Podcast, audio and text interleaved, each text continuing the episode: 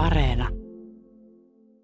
Hyvää päivää. Täällä on tänään vieraana ylitarkastaja Raija Ylenen Peltonen Suomen kansallisarkistosta.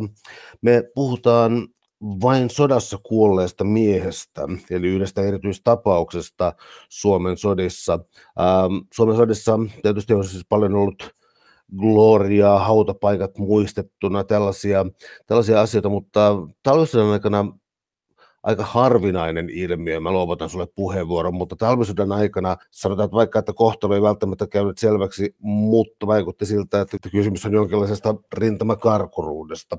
Eli kertoisitko vähän tästä tietyllä tavalla dekkarityöstä tuota, ää, arkistossa, koska hyvin pienestä palasesta, mutta sitten hyvin kiinteän kuvan saat saanut tai koherentin kuvan saanut tästä tapauksesta. Kertoisitko hieman tästä? Kiitos. Joo, eli mä olen hiljattain julkaissut kirjan nimeltä Vain sodassa kuollut mies. Ja siinä mä käsittelen yhden suomalaisen sotavangin tarinaa talvisodasta. Ja kyseessä on tämmöinen tarina, johon liittyy paljon epäselvyyksiä ja huhuja. Oliko hän kaatunut vai kadonnut vai mahdollisesti telotettu. Ja tämmöisiä tämmöisiä kohtaloita, joissa sotilas oli kadonneena, niin niiden lukumäärästä on vaikea sanoa, mutta niihin, niitä on hyvin erilaisia. Et hyvin, etenkin talvisodassa niin hetkittäin, kun taistelut oli hyvin kaoottisia, niin ei ollut käytännössä mitään tietoa siitä, että mitä yksittäiselle sotilaalle oli tapahtunut, oliko hän kadon, kadonnut, jäänyt kentälle taistelussa tai jäänyt sotavangiksi. Ja tämmöiset tarinat, niin Osa niistä selvisi myöhemmin, mutta osa on sitten jäänyt kokonaan ratkaisematta ja tässä kirjassa mä oon oikeastaan selvittänyt yhden tämmöisen tähän asti epäselväksi jääneen sotilaan tarinan. Mikä tässä oli sellainen elementti tai mikä oli ikään kuin tällainen sanoisiko ensimmäinen vihje tai sellainen pakko mieleen, niin idea fix, jonka kautta sä sitten niin kuin lähdit tätä tarinaa, tarinaa etsimään. Eli, eli, eli mikä oli tämä kynnyskysymys? Mä löysin Reinon tarinan sattumalta työni ohessa. Mä oon töissä kansallisarkiston tietopalvelussa ja mä työkseni etsin tietoa muille, eli siis kansallisarkiston asiakkaille. Mun käsien kautta kulkee vuosittain varmaan tuhansia erilaisia asiakirjoja ja mä oon tottunut etsimään tietoa asiakkaiden pyynnöstä. Yleensä mä etsin nimiä asiakirjojen rivillä tai jotain avainsanoja. Tavallaan mun katse skannaa niitä asiakirjoja. Ja siinä yhteydessä mä sitten tänä, silloin tällöin näen jotain mielenkiintoista ja saatan kirjoittaa sen johonkin paperin reunaan tai ottaa siitä puhelimella valokuvan ja palata siihen myöhemmin. Ja tälleen mä sitten näin ensimmäisen kerran Reinon nimen erässä talvisodan aikaisessa sotilaspastorin kirjeessä. Mä olin etsimässä tietoa kotijoukkojen esikunnan rovastin toimiston arkistosta koskien talvisodassa kaatuneita. Ja siinä yhteydessä mun käsiin sit sattui erään sotilaspastorin kirje, jossa hän kirjoitti Reinon kuolemasta. Ja hän kirjoitti siinä aika suoraan, että Reino tuli ammutuksi. Ja se tietysti sitten rupesi mua kiinnostamaan, se kirjeen sisältö, ja mä kävin sitten tarkistamassa Reinon kantakortin, ja siinä oli sitten hyvin erilaista tietoa Reinon kuolemasta. Siinä ei puhuttu telotuksesta mitään eikä ampumisesta, vaan siinä kirjoitettiin, että Reino olisi mahdollisesti kaatunut tai kadonnut taisteluissa. Ja sitten toisaalta oli merkintä, että hän oli kuollut ilmapommituksessa Mikkelissä tammikuussa. Niin nämä ristiriidat rupesivat minua kiinnostamaan ja mä halusin selvittää, että mitä Reinolle oikeastaan sodassa oli tapahtunut. Ja niin se sitten nälkä kasvoi syödessä ja tuli, tuli tosiaan eräänlaiseksi tämmöiseksi pakkomielteeksi, että mä sitten otin tehtäväkseni selvittää Reinon vaiheet sodassa ja, ja vähän laajemminkin. No kun sä lähdet Reinon tarinaa etsimään, niin ää, ilmeisesti ystäväpiiristä, tai, tai kyseessä oli tällainen itse asiassa niin kuin neljän ihmisen porukka oikeastaan, mutta tota, ystäväpiiristä tavallaan, koska talvisodan aikanahan siis sotilaita tuli samasta pitäjistä ja samalta maantieteelliseltä alueelta, ja tässä vaikuttaisi olevan, mitä mä sanoisin, vähintään kaksi, mutta kenties neljä, jotka täällä kulkivat, joiden, joiden, joiden mukana Reino kulki tässä, ja oli enemmän tai vähemmän oma-aloitteinen tässä Neuvostoliiton puolelle siirtymisessä. Samana päivänä kun Reino katosi, niin katosi kolme muuta miestä ja tosiaan asiakirjoista selvisi, että Reino oli ollut vartiossa erään asettoverinsa kanssa. Hän oli kotoisin samalta paikakunnalta, kun Reino oli syntyjään, juuri johtuen tästä talvisodan liikekannallepanosta, kun miehet oli samalta seudulta kotoisin. Ja Reino oli tosiaan laitettu vartioon sitten tämän asettoverinsa Kustaan kanssa. Ja tämä Kustaa oli monien tuntema tämmöinen kovan luokan kommunisti, joka oli jo sodan ihan alkupäivinä ja jo ennenkin sitä puhunut, että hän aikoo loikata heti tilaisuuden tullen vihollisen puolelle, eikä aio taistella venäläisiä vastaan. Ja sitten kun Reino ja Kustaa oli ollut aikansa siellä vartiossa, niin lähetettiin sitten kaksi muuta miestä vaihtamaan vuoroa. Mutta sitten kävi niin, että nämä kaksi miestä, jotka lähetettiin heidän tilalle, niin ei koskaan löytänyt Reinoa ja Kustaata ja siinä vaiheessa sitten he joutuikin vihollisen yllättämiksi. Ja lopputulos oli se, että kaikki nämä neljä miestä niin kirjattiin ensin kadonneiksi sinä päivänä joukko-osaston asiakirjoihin.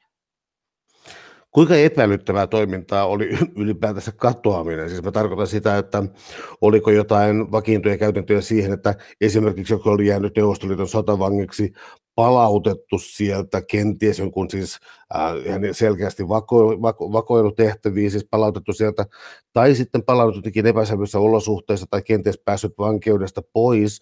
Oliko mitään tällaista ikään kuin luokittelujärjestelmää, tai miksi sitä nyt oikeastaan kutsuisikaan, vai suhtauduttiinko kaikkiin palanneisiin yhtä skeptisesti kuin mitä Reinoon suhtauduttiin? Ei varmastikaan suhtauduttu. Talvisodan aikana nuo toimintamenetelmät oli vielä hakimuotoaan, eikä ollut tämmöistä niin, kuin, niin selvää toimintatapaa, että miten suhtaudutaan vakoijina takaisin lähetettyyn suomalaisiin sotavankeihin – Mä luulen, että siinä enemmänkin vaikutti se, että mitä tietoa päämajan valvontaosastolla oli näistä suomalaisista.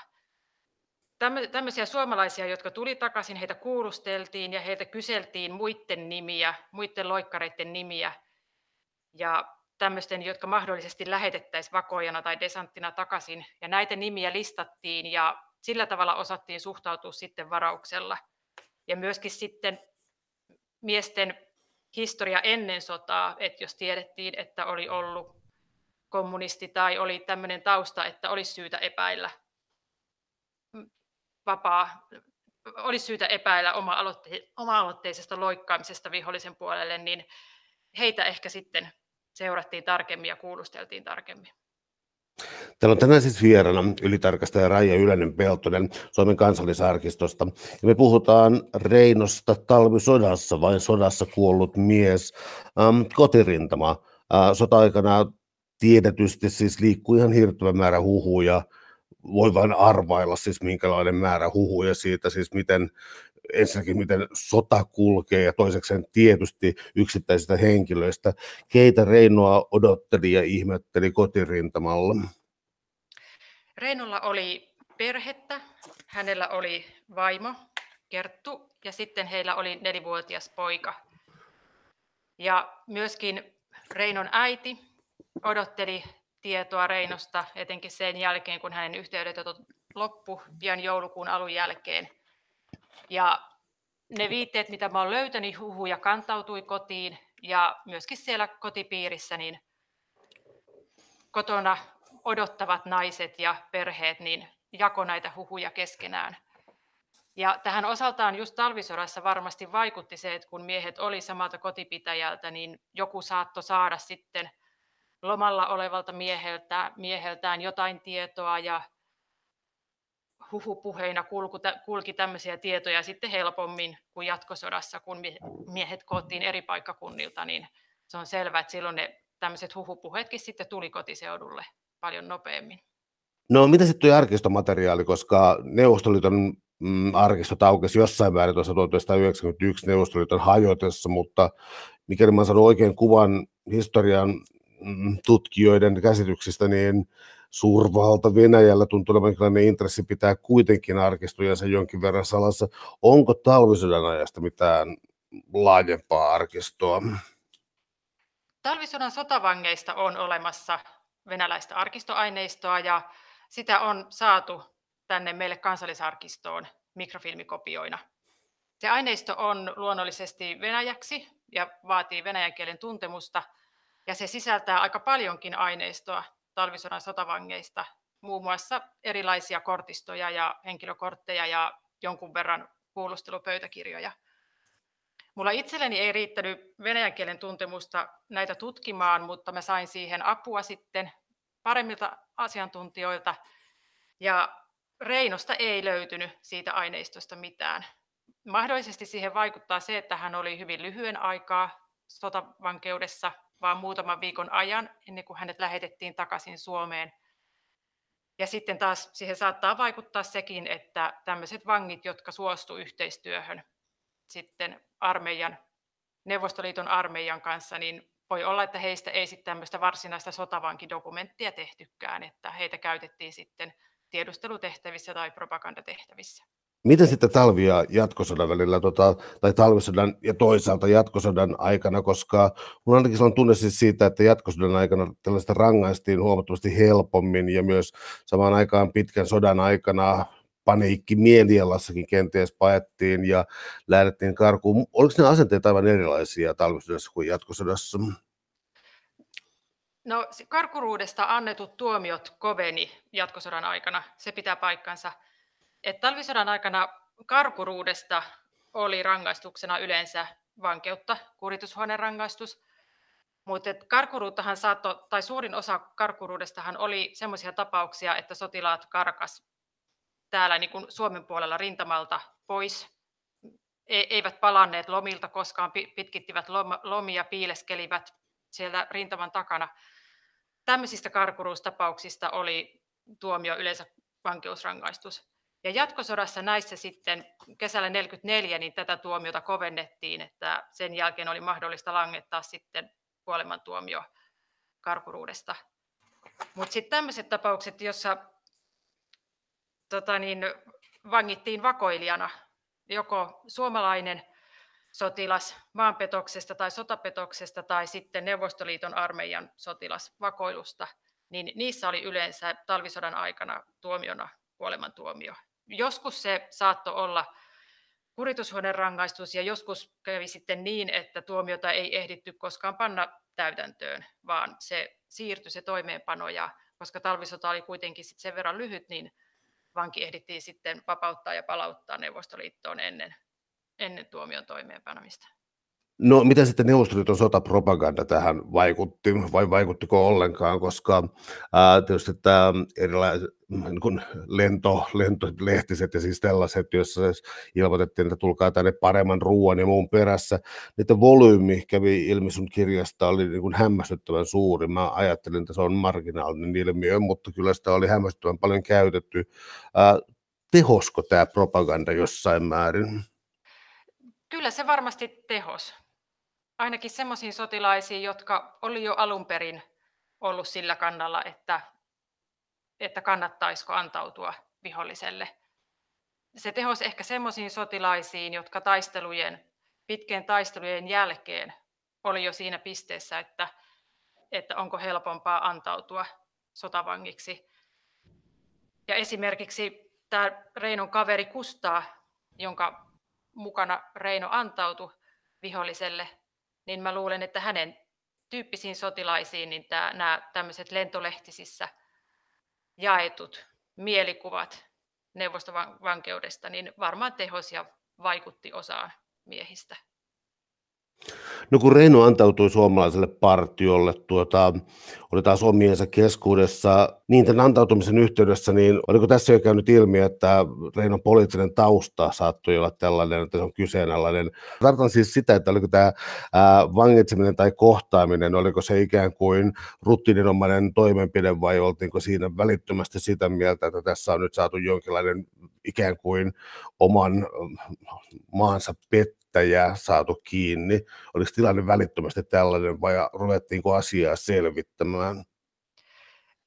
Mä luulen, että se oli aika rutiininomainen siinä vaiheessa, kun Reino antautui. Hän ilmeisesti palasi omaan joukko-osastoonsa ja tuli pidätetyksi omassa joukko-osastossa, eli todennäköisesti tuttujen keskuudessa, eli he tiesivät, kenestä on kyse. Ja Reino ensin turvautui peitetarinaan, ja ilmeisesti kertoi, että hän olisi eksynyt omista joukoistaan ja palannut sitten takaisin. Mutta aika pian hän sitten ilmeisesti tunnusti, että hän oli vihollisen lähettämä vakoja ja lähetetty tehtävälle Suomen puolelle. Ja sen jälkeen, kun Reino oli pidätetty siellä omassa joukko-osastossaan, niin hänet lähetettiin sitten divisionan tiedusteluosaston kuulusteltavaksi. Ja siinä yhteydessä Reino sitten mainitsi muita nimiä, ja mä luulen, että siinä on sitten herännyt siinä vaiheessa viimeistään nämä epäilyt Reinon motiiveista ja tarkoituksesta ja ehkä myöskin tämmöisestä niin kuin poliittisesta asennoitumisesta. No, mitä Reinolle sitten ilmeisesti tapahtuu, koska tässä tulee tämä, ää, tämä tota, Mikkelin pommitukset ja muut, mutta mitä sitä enemmän ikään kuin voidaan sanoa varmuudella.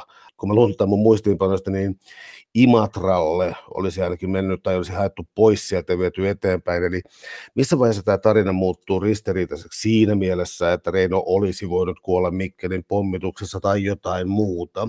Missä vaiheessa tämä ähm, risti, ristiriita löytyy tai avautuu?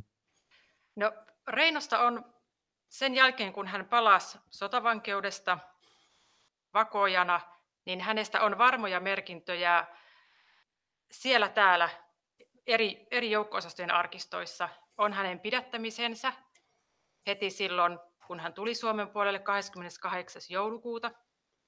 Sen jälkeen on lyhyt, lyhyitä merkintöjä siitä, miten hänet on siirretty divisionan esikuntaan ja sitten kuljetettu sieltä divisionan esikunnasta Viipurin kautta Imatralle. Viipurissa oli armeijakunnan esikun, esikunta sijaitsi silloin. Ja viimeiseksi hänet vietiin tosiaan Imatralle, missä oli sitten valvontaosaston yksi toimipaikka silloin sodan aikana. Ja siellä häntä kuulusteltiin myöskin. Se oli hyvin, hyvin tavanomasta, että tämmöiset sotavangit kuulusteltiin useampaan kertaan, että Reinosta on löytynyt kuulustelupöytäkirja tai semmoisen ote, tämän divisionan tiedustelutoimiston tekemänä ja sitten valvontaosaston tekemänä siellä Imatralla. Ja Imatran poliisiaseman pidätettyjen kirjasta niin ikään löytyy merkintä, että Reino on sinne saapunut. Ja myöskin sitten merkintä, milloin Reino on haettu sieltä pois. Ja siihenkin on merkitty, että hänet olisi siirretty Mikkeliin. Ja tämä Mikkeli kiertyy tässä Reinon tarinassa sitten myöhemminkin että hänen omissa henkilöasiakirjoissaan on toisaalta on merkintä, että hän katosi tai kaatui taisteluissa, mutta sitten on merkintä, että hän kuoli ilmapommituksessa Mikkelissä 5. tammikuuta. Ja niin ikään on sitten myöhemmin helmikuussa on säilynyt tämmöinen päämajan valvontaosaston laatima luettelo pidätetyistä henkilöistä ja siinä sitten mainitaan Reinon nimi, että hän olisi menehtynyt Mikkelin pommituksissa. Ja siellä tosiaan menehty Mikkelin poliisilaitoksella oli säilytyksessä päämajan pidättämiä henkilöitä ja siellä tiettävästi kuoli viisi valvontaosasto pidättämään henkilöä, joista Reino olisi ollut yksi. Mutta tätä ei voi pitää kovinkaan todennäköisenä, eli onko tässä ikään kuin tota, vastakkaisena dokumenttina nimenomaan tämä pappien välinen kirjeenvaihto? Joo, ja se on juuri tässä Reinon tarinassa se, ristiriitaisuus. Eli tämä sotilaspastorin kirje, josta alun perin mä rupesin Reinon tarinaa tutkimaan, niin siinä kirjoitetaan, että Reino olisi kuollut isänmaan petturina ammuttuna. Ja tämä sotilaspastori kirjoittaa siinä, että hän ei halua antaa sankarivainajan osaa isänmaan petturina ammutulle. Ja sitten myöskin tähän kirjeeseen kirjoitettuun jatkokirjeeseen, niin siinäkin sitten vielä mainitaan, että päämaja olisi antanut valheellisen kuolin ilmoituksen. Ja se johti tämmöiseen pohdintaan, että miten, miten tämmöisessä tapauksessa kuolemasta pitäisi ilmoittaa ja kenelle. Um, vielä tavoittelen sitä, että onko, oliko jonkinlaista käytäntöä, koska siis nää, nyt jos mä olen kärryillä tuosta dokumentista, niin tässä yhdessä dokumentissa ainakin oli tämä petturisana, joka oltiin viivattu yli. Eli, eli oliko tämä tällaista melko hienovaraistakin tavallaan siis sellaista, että mitä voi ilmoittaa kotiin ja, ja, ja, ja mitä ei voi, mit, mitä ei haluta sanoa ääneen ja niin edelleen. Eli oliko se tasapainottelu siellä, että jos mä ymmärtää tuota logiikkaa, niin joku voi olla siis sitä, sitä mieltä, että, että häntä ei voi kohdella niin kuin sotasankaria, mutta ihan niin kuin joku toinen ääni sanoisi, niin että ei häntä niin kuin voi täysin häväistäkään sukunsa edessä tai jotain. Onko mä yhtään kärryillä tässä niin kuin, ää, kahden ääripään välillä liikkumisessa? No sikäli joo, että jo sodan alkuvaiheessa päämajan sotarovasti antoi semmoisen käskyn, että katoamisilmoituksen saa tehdä vasta siinä vaiheessa, kun katoaminen oli aivan varmaa. Ja tällä tavalla pyrittiin välttämään sitten tämmöiset väärät ilmoitukset, ettei kotiväille lähetetä turhaa, aiheetonta katoamisilmoitusta. Ja sitten taas toisaalta näiden vakojen kohdalla niin haluttiin pitää salassa se tieto, että heidät on saatu kiinni. Eli haluttiin vihollisen olevan siinä uskossa, että tänne lähetetyt pakojat on edelleen toiminnassa ja onnistuneet siinä tehtävässään, että se oli se toinen syy, minkä takia näitä vakoja ja valvontaosaston pidättämiä henkilöitä, niin heidän tietojaan ei juurikaan annettu julkisuuteen eikä levitelty. Täällä on tänään siis vieraana Raija Ylänen Peltonen, ylitarkastaja Suomen kansallisarkistosta. Me puhutaan vain sodassa kuolleesta miehestä, eli Reinon elämän kohtalosta, tai pikemminkin tässä kuolemasta talvisodan aikana. Ää, mä olisin vielä tähän Mikkelin pommitukseen siis ää, siirtynyt sillä tavalla, että sen uskottavuutta, mä tarkoitan siis sen pommituksen laajuutta, M- mutta siis kyseessä ei kuitenkaan ollut siis ilmeisesti päämajakaupungin ää, systemaattinen pommitus, mutta kertoisi minkälaista jälkeä siellä syntyi, siis palaan vaan tähän, niin kuin, että mikäli Reino olisi ollut siellä, niin missä olosuhteissa hän olisi ollut siinä. No Mikkeliähän pommitettiin silloin viides ensimmäistä aika kohtalokkaasti. Siellä tuhoutui oikeastaan kaikki tämmöisiä korkea, yksikerroksisia puutaloja korkeimmat rakennukset sai osumia. Siellä menehtyi kaikkiaan 30 henkilöä, joista neljä oli lapsia ja sen lisäksi haavoittu 36 ihmistä. Ja jos Reino todella oli Mikkelissä, niin hän olisi saanut silloin surmansa Mikkeli poliisiaseman putkassa. Siellä oli säilytyksessä tämän päämajan jälkeenpäin kirjoittaman luettelon mukaan siellä oli viisi henkilöä säilytettävänä ja poliisiasema tuhoutui siinä pommituksessa kokonaan. Ja siinä tuhoutui myöskin sit poliisiaseman arkisto, mikä olisi ehkä ollut yksi tämmöinen avain tähän mun etsintään, että mä en koskaan päässyt käsiksi tähän Mikkelin poliisiaseman varsinaiseen arkistoon. Se, mikä tässä tekee niin kuin tämän ristiriidan, on nimenomaan se, että Reino virallisen tiedon mukaan hän kuoli täällä Mikkelin pommituksissa, mutta sitten kuitenkin hänet on ilmoitettu kadonneeksi ja hän on vielä sodan jälkeenkin sitten käsitellään sodassa kadonneena. Ja sitten myöskin tämä sotilaspastorin kirje, jossa hän viittaa tähän ristiriitaan, että että olisi annettu valheellinen kuolinilmoitus. Miten tässä vaiheessa sitten kotirintamalla edelleen, koska siis ainakin Reinon äiti oli myös aktiivinen, siis ää, pommitti kirjeellä toisin sanoen, ää, haluten saada informaatiota tästä, kuinka nämä pyrkimykset saada tietoa siitä, mitä oli tapahtunut, kuinka, kuinka ne kohdattiin? No tämmöisiä tiedusteluja tuli kotijoukkojen esikunnalle kymmeniä tuhansia sodan aikana ja niihin vastaaminen oli hyvin rutiininomasta. Ilmeisesti Reinon kohdalla, kun näitä tiedusteluja tuli, niin heti osattiin kiinnittää huomiota näihin tiedusteluihin ja nimenomaan siihen tähän Reinon tapaukseen. Tosiaan Reinon puoliso Kerttu kirjoitti kahteenkin otteeseen kotijoukkojen esikunnalle ja myöskin Reinon äiti kirjoitti ja kyseli poikansa perään, kun ei ole kuulunut mitään sodan alun jälkeen eikä pakettejakaan ole palautettu, niin he kyselivät Reinon perää. Ja he kyselivät vielä tammikuun puolenvälin jälkeenkin, jos ottaa huomioon, että Reino kuoli siinä vuoden vaihteessa, tai jos hän olisi kuollut Mikkelin pommituksessa, niin tätä tietoa ei koskaan Reinon omaisille annettu. Et hän, Reinon puoliso Kerttu ilmeisesti sai tiedon, että Reino olisi kaatunut. Tätä kirjettä ei ole säilynyt, että siitä on vaan Kertun oma maininta, että hän on saanut tämmöisen kaatumisilmoituksen. Ja sitten siitä on pieni merkintä kotijoukkojen esikunnan arkistossa, että on vastattu tähän tiedusteluun. No miten sitten tuota Reinon jälkipolvet, eli kuinka tuota, joskus tällaisista asioista halutaan vaieta ja joskus taas niitä pidetään hyvin kiinnostavina. Miten Reinon jälkipolvet tähän suhtautui tähän tapahtuneeseen?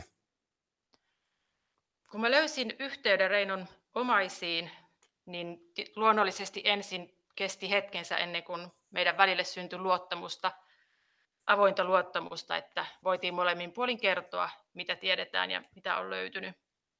Mutta se kuva, mikä mulle on hahmottunut, niin Reinon sukulaiset ei koskaan saanut tietää koko totuutta, eikä oikeastaan siitä edes niin kuin osatotuutta. He eivät koskaan saaneet tietää, että Reino olisi jäänyt sotavangiksi. He eivät tienneet siitä, että Reino tuli vakojana takaisin tai että hän joutui pidätetyksi ja oli pidätettynä Imatralla. Se, mitä sukulaiset ties Reinon kohtalosta ennen kuin mä otin heihin yhteyttä, niin oli se käsitys, mikä sodan jälkeen on siirtynyt sukupolvilta toiselle. Ja se käsitys koostuu osittain niistä huhuista, mitä sota-aikana kantautui kotiseudulle, ja sitten osittain ilmeisesti aika pitkälti niistä vähäisistä tiedoista, mitä Reinon äiti Olka myöhemmin sitten osasi kertoa näille muille, suku, muille jälkipolville. No Reinolle ei käynyt näin, mutta onko sodan jälkeen tai sotien jälkeen oikeastaan tietoa siitä, kuinka ne, jotka syystä tai toisesta menivät Neuvostoliiton puolelle sotavangiksi ja muutoin, niin äh, siis heidän kohtalostansa, mä tarkoitan Mä tarkoitan sellaisia tapauksia itse asiassa, jotka ikään kuin ajattelivat neuvostoyhteiskuntaa ää, jollakin lailla paremmaksi ja menivät niin kuin ikään kuin kunnolla sille puolelle ja toimivat vaikkapa ää, desantteina ja muuten siis... Äm, Onko heistä jäänyt oikeastaan niin tällaista muistoaineista ollenkaan vai ovatko kadonneet Stalinin vainoihin? Muutamasta on säilynyt tietoa, tai jos voi sanoa säilynyt ennemminkin sitä vähäistä tietoa, mitä Suomeen on kantautunut. Esimerkiksi yksi tämmöinen, yksi tämmöinen talvisodan aikana loikannut henkilö oli Osmo Junttila, joka jo sodan alkuvaiheessa antautui myöskin vapaaehtoisesti viholliselle ja hän jäi Neuvostoliittoon. Hän kirjoitti sieltä kyllä pitkään sodan jälkeenkin ja hänen jälkeensäkin sitten niin niin hänen lapsensa Neuvostoliitosta kirjoitti sitten Osmon sisarelle Suomeen.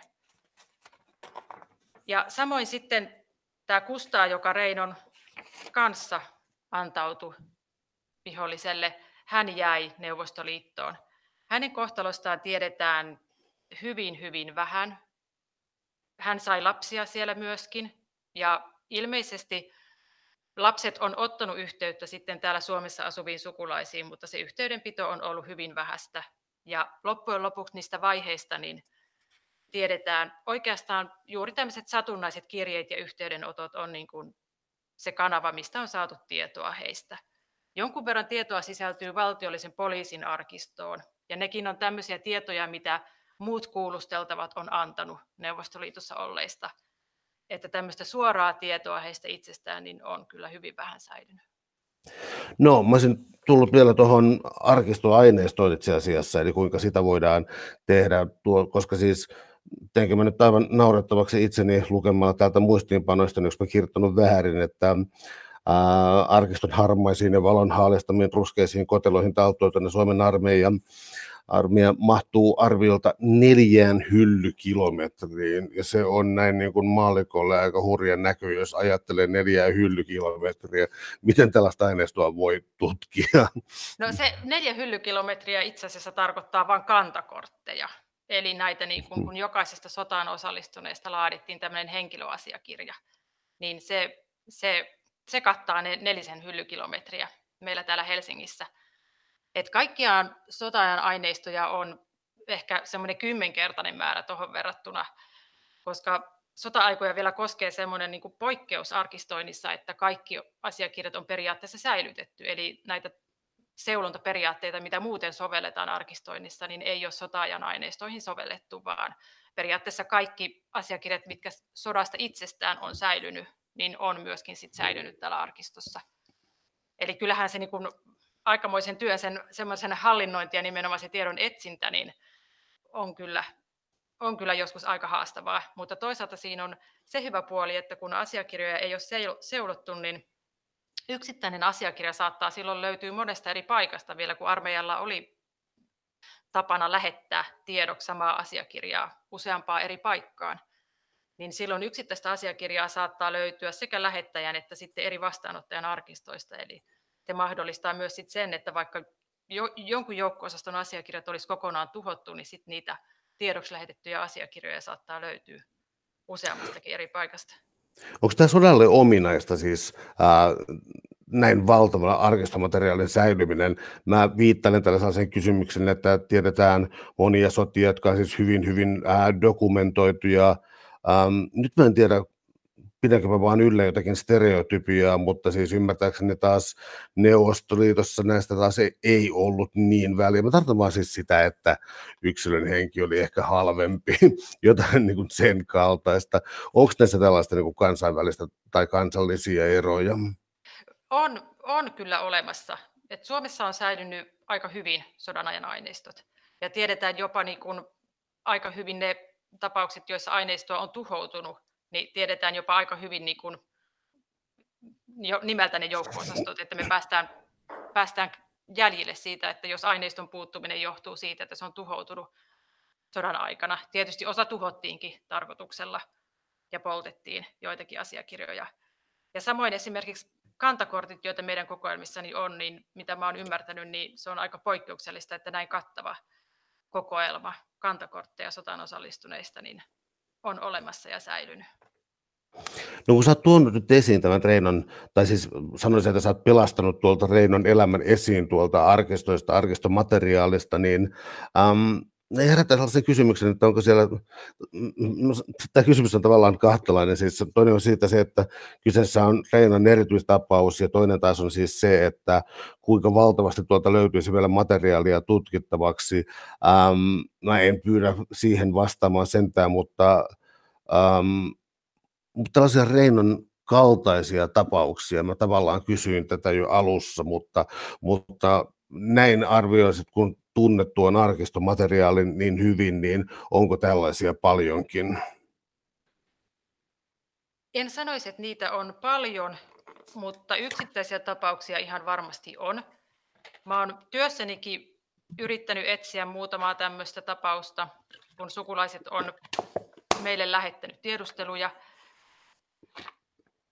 mutta aika usein ne, jos lähtee etsimään henkilön nimellä, niin jos henkilön vaiheet silloin sodassa ja sodan jälkeen on ollut epäselviä, niin niihin on usein hyvin vaikea päästä enää nytkään käsiksi.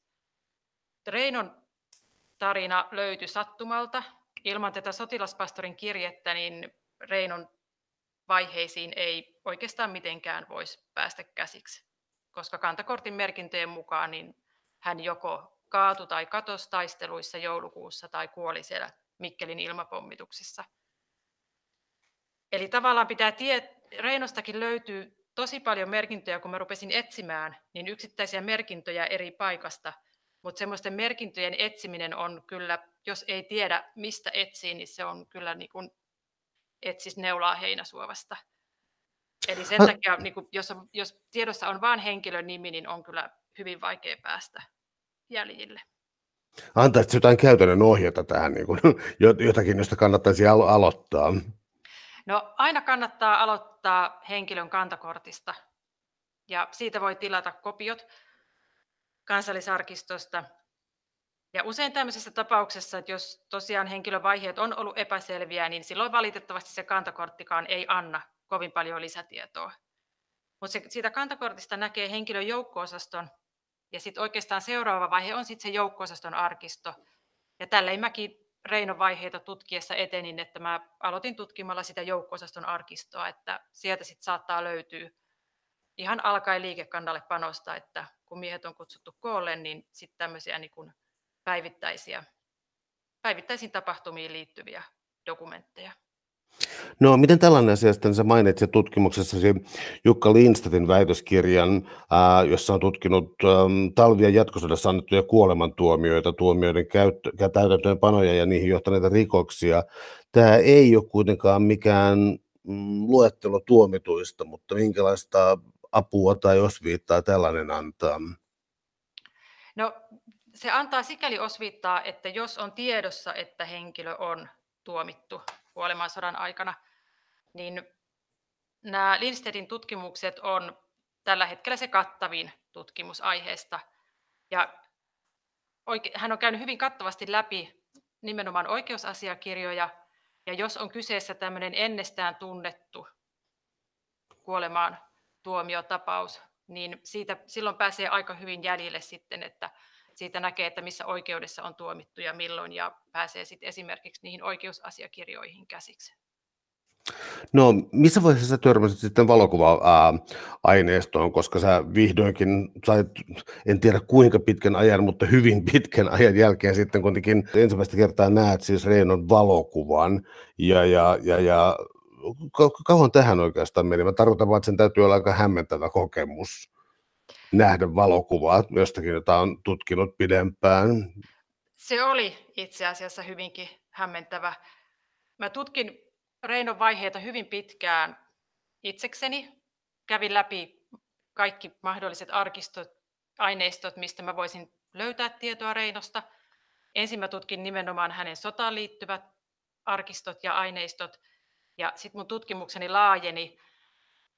Mä halusin selvittää hänen kotipaikkansa ja missä hän on kasvanut ja missä hän oli töissä.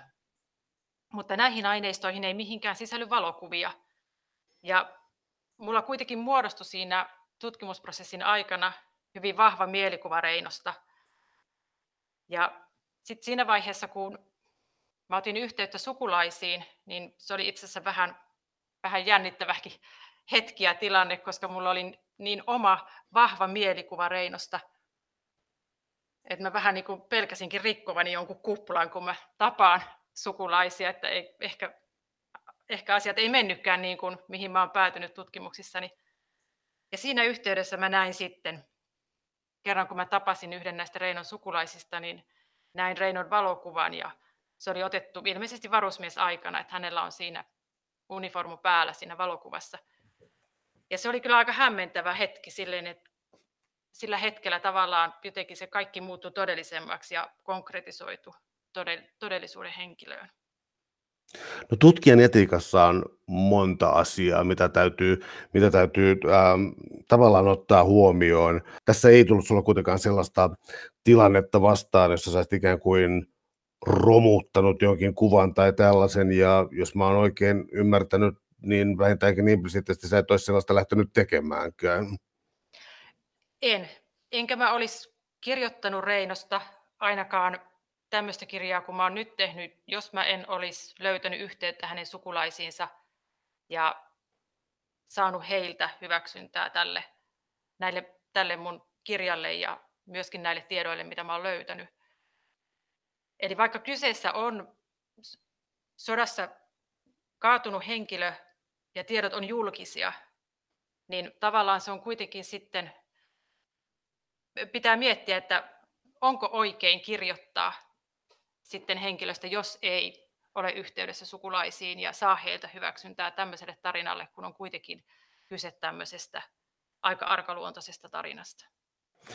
Miten hauta muistomerkit ja sen kaltaiset, siis sankarivainaja haudat ja muut tämän kaltaiset asiat, miten ne toimii, koska siis tuossa vuoden 1918 tapahtumissa, niin äm, sen, sen tiimoilta kirjoitettiin aika tai paljonkin kirjoja tuossa pari vuotta sitten, niin yksi sellainen asia, joka tavallaan oli jäänyt kalvamaan ihmisten muisti, oli se, että punaisten kuolinpaikoista tai teloituspaikoista tai tällaisista ei löytynyt merkintöä. Tosin ei ollut paikkaa, jossa muistella jotain ja, ja tätä niin kuin pidettiin. Saatettiin olla sitä mieltä, että joo, että väärällä puolellahan nuo olivat. Saatettiin olla sellaista mieltä, mutta se paha tilanne oli se, että ei ollut paikkoja, joille, joissa muistaa tätä.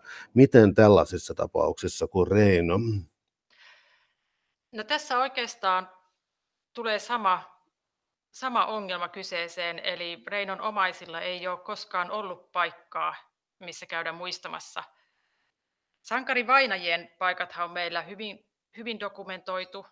Heidät tuotiin kotiin ja meillä on listaukset siitä sankarivainajista ja sankarihautausmaista, ketä on haudattu minnekin.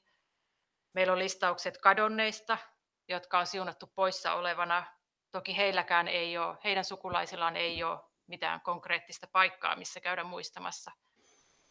Mutta sitten tämmöisissä tapauksissa, kun ei ole, on haudattu kuitenkin, jos on menettänyt henkensä telotettuna ja on ammuttu ja on kuitenkin haudattu jonnekin, mutta ei ole mitään tietoa enää siitä, että mihin Reino on viime kädessä haudattu niin se jotenkin jättää ehkä vielä isomman loven sitten sukulaisiin, että jossakin, jossakin on hänen hautapaikkansa, mutta sitä tietoa ei ole enää säilynyt. Aiotko jatkaa tästä johonkin tätä tutkimusta? Aiotko, vai onko tämä nyt katsottu vai oletko miettinyt, onko sulla joku kirjaprojekti nyt käynnissä? Siis Re, Reinoa ehkä. Voi olla, että mä, siis, eihän toi tarina koskaan mua jätä. Kyllä se jää niin kuin muuhun elämään mutta en mä sitä systemaattisesti varmaan enää tutki, että jos joskus tulee jotakin vastaan, niin se voi avata lisää tietoa. Mutta onhan siis, mulla on muutamia semmoisia tarinoita, ei ehkä näin niin kuin tämmöistä isoa ja koukuttavaa kuin tämä Reinon tarina oli, mutta joitakin tämmöisiä vastaavia tarinoita on, mitä mä oon matkan varrella löytänyt. Täällä on tänään siis vieraana ylitarkastaja Raija Ylänen Peltonen Suomen kansallisarkistosta. Me puhutaan vain sodassa kuolleesta miehestä eli Reinosta.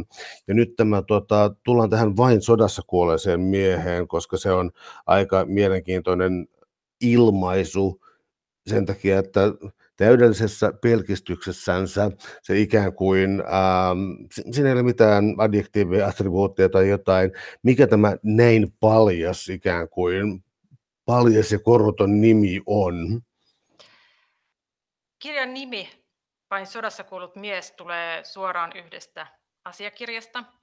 Se on valtiollisen poliisin henkilökortista. Valtiollinen poliisi, poliisihan seurasi hyvin tarkkaa tämmöisiä epäilyttäviä, epäilyksen alaisia suomalaisia kansalaisia ja ylläpiti heistä kortistoa ja joistakin myöskin asiamappeja, jos henkilöä kuulusteltiin tai te, muuten seurattiin enemmän. Mutta Reinon tiedot löytyy myös tästä henkilökortistosta, koska hän oli tämmöinen, jos nyt voi sanoa maanpetturi ja oli loikannut vihollisen puolelle. Ja siihen korttiin on sitten viimeiseksi merkinnäksi laitettu, että vakojana olosta ei saa kertoa. Ja sitten siihen on merkitty lainausmerkeissä, että Reino on vain sodassa kuollut mies. Suuret kiitos keskustelusta, Raja Ylänen Peltonen. Oli ilo. Kiitoksia.